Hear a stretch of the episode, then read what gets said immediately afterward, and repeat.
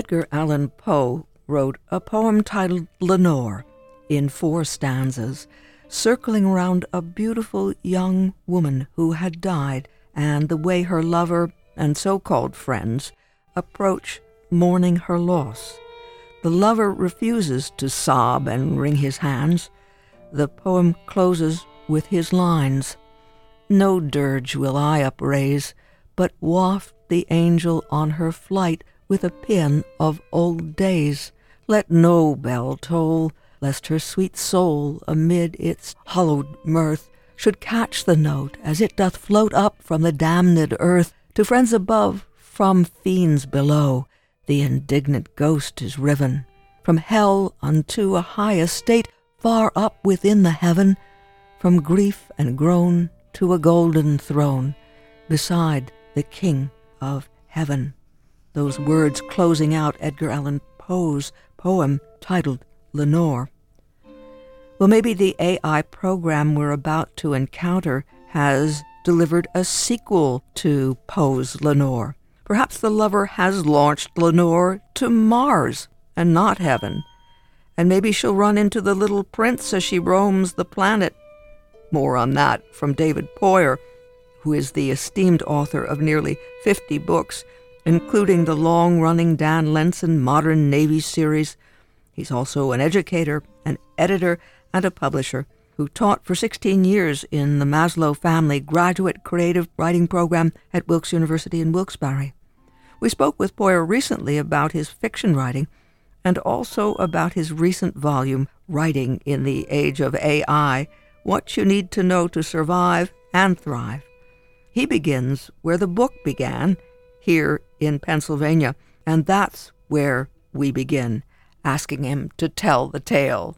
That's the story in the book that I start out with, which is how I was, gosh, I don't even remember how old I was, four or five, sitting on the back porch with my mom in western Pennsylvania, and she had a stock answer for my stock questions. I would ask her, Where did the sky come from? God made it. Where did the railroad come from? God made it. Where do books come from? I asked her. She said, Writers write them. And I realized right then what I was here for. That was my call to action, as it were. That was my inciting incident. Uh, which is important both in fiction and in life, I think. And I, I know some people have that and other people don't. And I think I was lucky to have that, that call to action and that inciting incident and that, that early direction as to where I was going.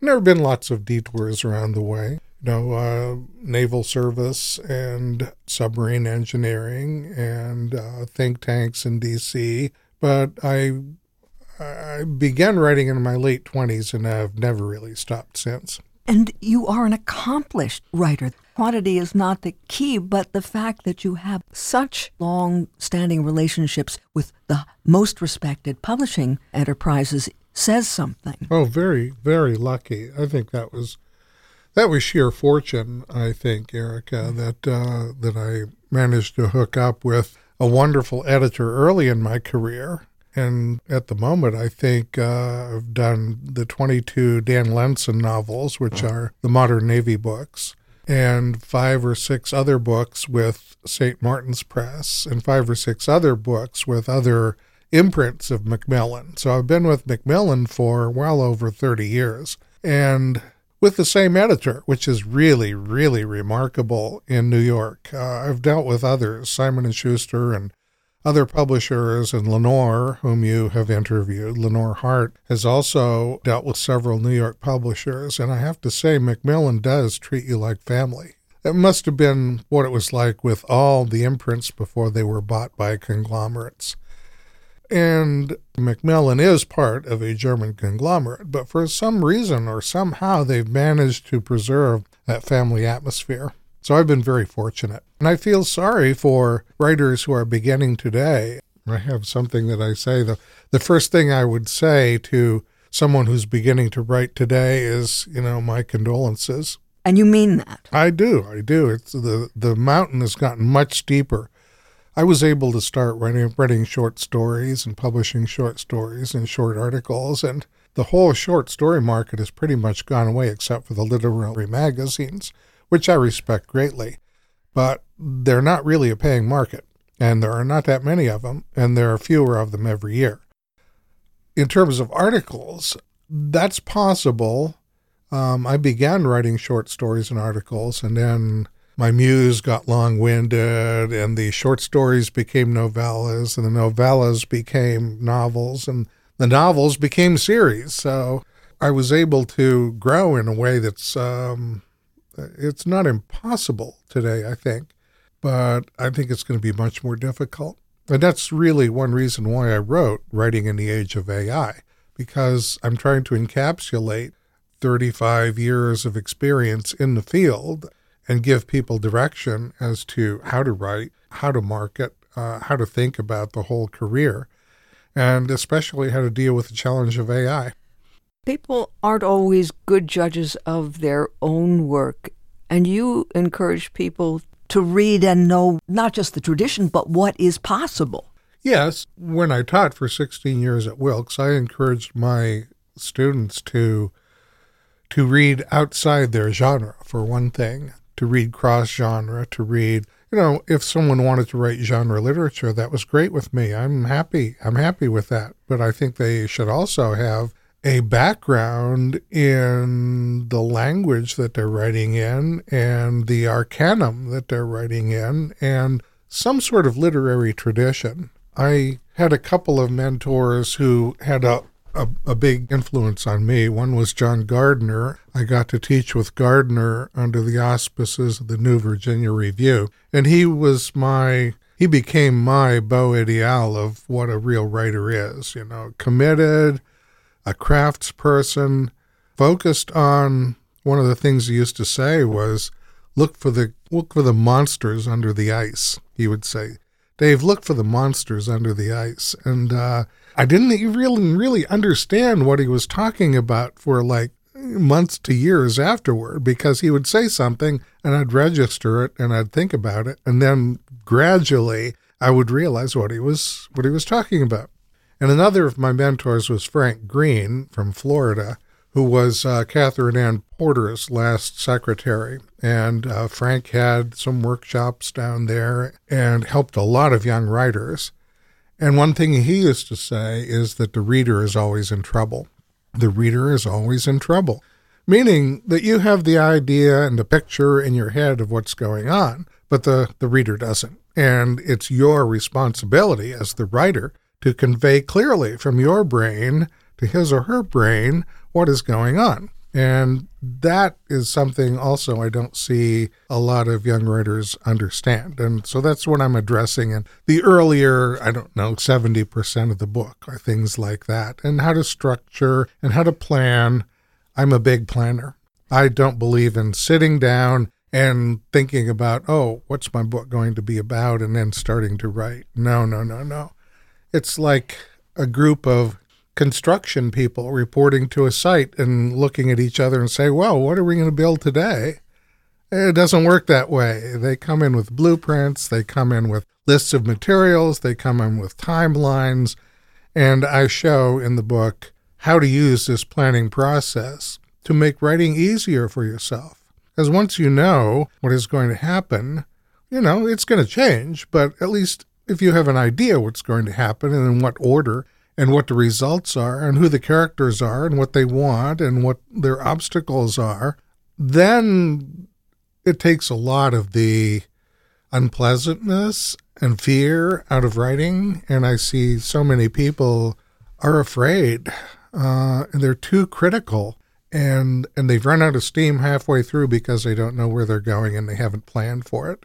One of your students sat where you were sitting, and she wanted to seek you out because she was going to write a novel, and she knew that her style was absolutely opposite from what you just described. She wanted to work with you because she knew you would challenge her in ways that she needed to grow. And when she finished the novel, she thinks the world of you and is so grateful to you for helping her come to realize how important structure is. Oh, well, I think everyone does structure in some way. The real geniuses do it in their head. People like me we have to do it on paper. But it does not mean, and people shouldn't think that that means, therefore, your creativity is limited or that you're doing, you have a template and you just fill in the blanks. That's not what you're talking about. Well, the template thing is that's kind of a sore spot with me because we're dealing with one editor at the moment, you know, not at Macmillan, and and not for one of my books, but for someone who's a friend who has this template idea and it's a good idea to understand the template and to understand Campbellian analysis. And that's Joseph Campbell and the hero's journey and all of that? Yeah, the descent to the underworld and the series of trials and all that sort of thing. And I cover that in the book as well. It, you have to understand it, but you can't stick to it like a template or or like a recipe or an algorithm. Especially people who are poets when they first try to write novels, they they either dismiss the idea of planning or else they go to the whole idea of you know here is a step by step process that I need to follow and if I do this it'll be all right. Well, you need to to do everything at once. And sort of the planning process helps you not have to do everything at once because you separate them out in your planning process and well, I could show you this more easily on paper, I guess. But yeah, it's a combination of all these events and all these procedures, and you have to keep a lot of balls in the air, especially as a novelist. As a short story writer, it's it's simpler, and I find uh, I'm doing some plays now. I started out just to amuse myself, but then one of my plays got picked up and produced in Zurich in the Zurich English speaking theater and now I'm an internationally produced playwright and I thought gee this is this is different. You know, let's try this. So I've written a couple new plays and uh, we'll see where those go. You're using all that you've experienced up to this point. And you've always been writing dialogue in your mm-hmm. in mm-hmm. your novels and so forth. What is it that's different? Well, what's different about writing plays is uh, I don't have to work as hard, because all I have to do is the dialogue and just a few simple page directions, and I don't have to do all this description. It's a lot easier because I can leave a lot of things to the actors and a director. So I, I mean, real playwrights will laugh at me for saying this, but uh, it feels easier to me. And I'm sure as I write more and more plays, if I do, that I'll soon discover how naive my attitude was. In your book, you include a list of novels that you might recommend your students read. What would you suggest that people take away from a list like this? Oh, it's an appendix in the back of the book, and I call it novels that I teach too.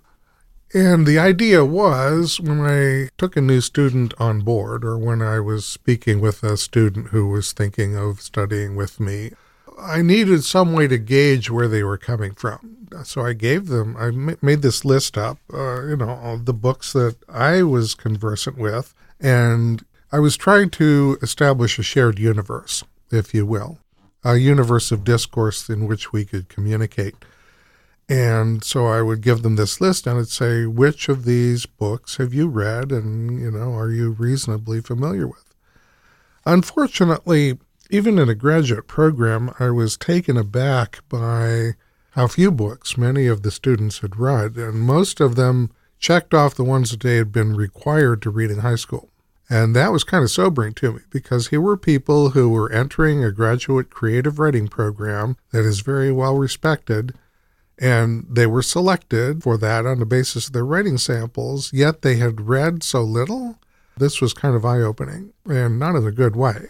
But it was a way that I could gauge where they were coming from and what I what I had to do with them really. So that was that was the idea of that list.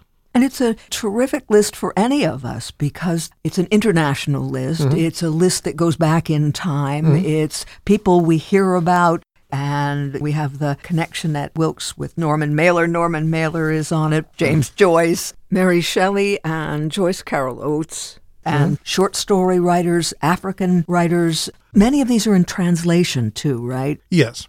When you were moving from the short story and the essays into novel writing, did you have novelists in mind who not that you wanted to imitate, but the impact of those books on you as a person?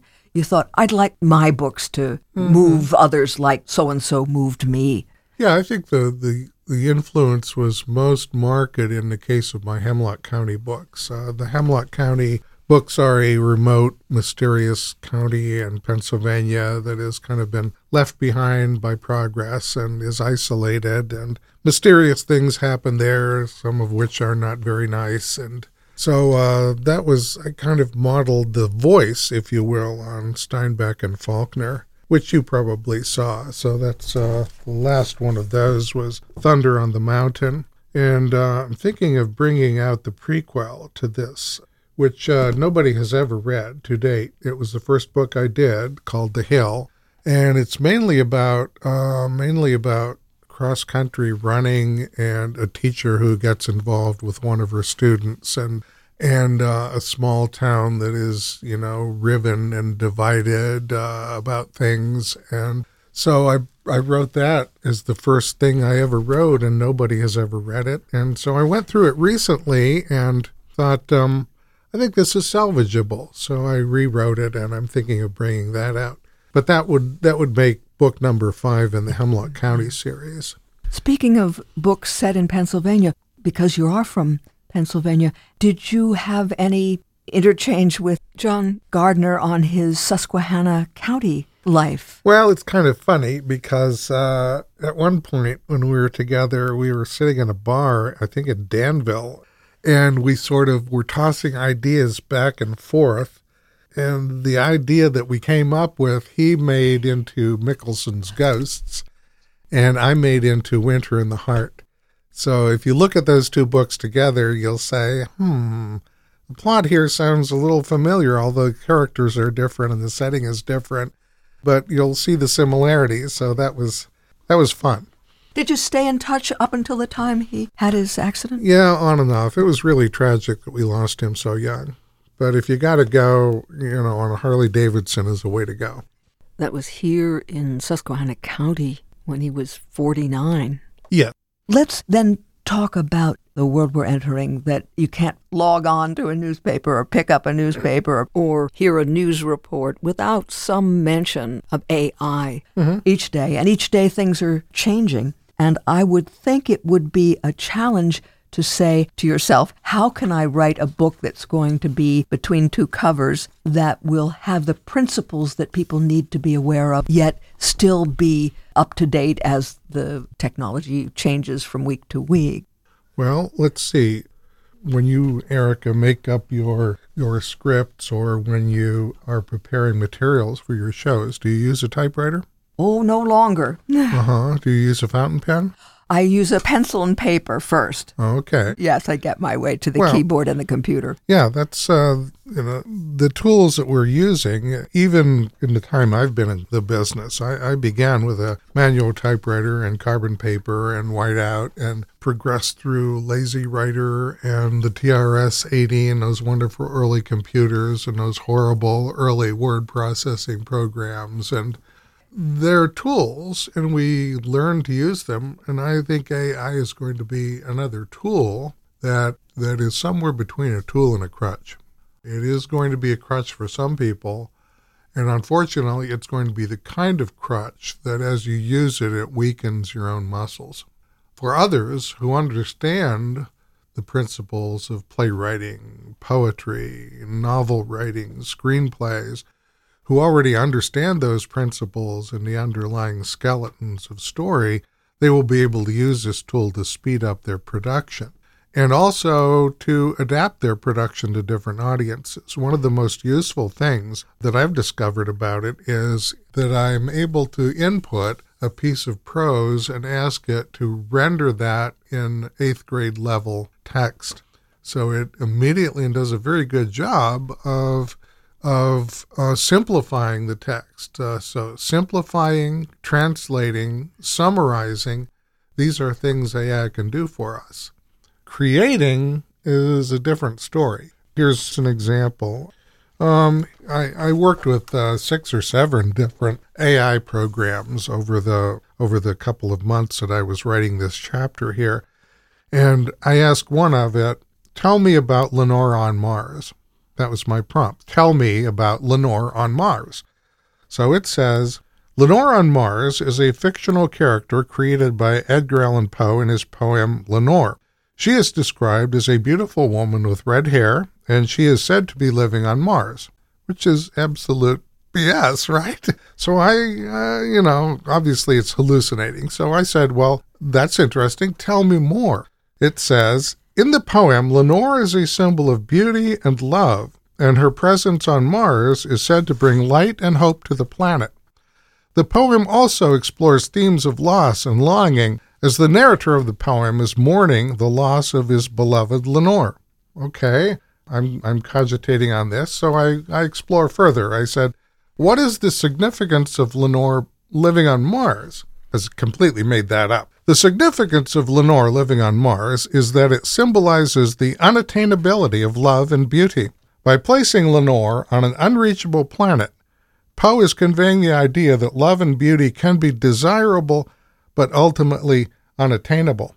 It also serves as a reminder that although love and beauty can be desired, they can never truly be possessed.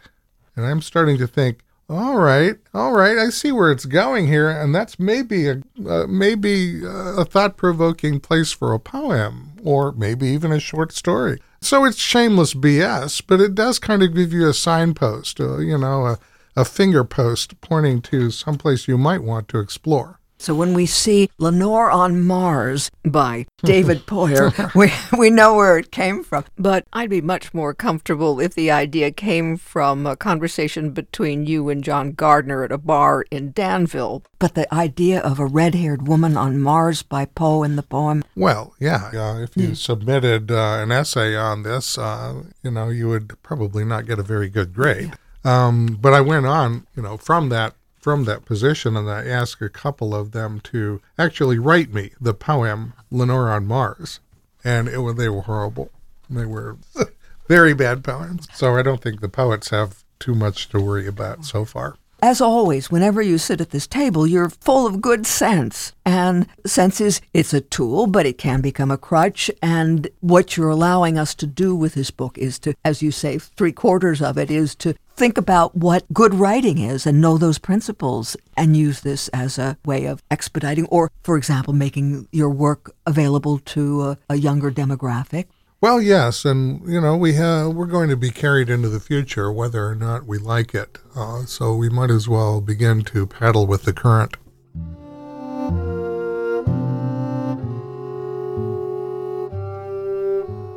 David Poyer, best-selling author of nearly 50 books, including the long-running Dan Lenson Modern Navy series. He's an educator, an editor, and publisher. He taught for 16 years in the Maslow Family Graduate Creative Writing Program at Wilkes University in Wilkes-Barre.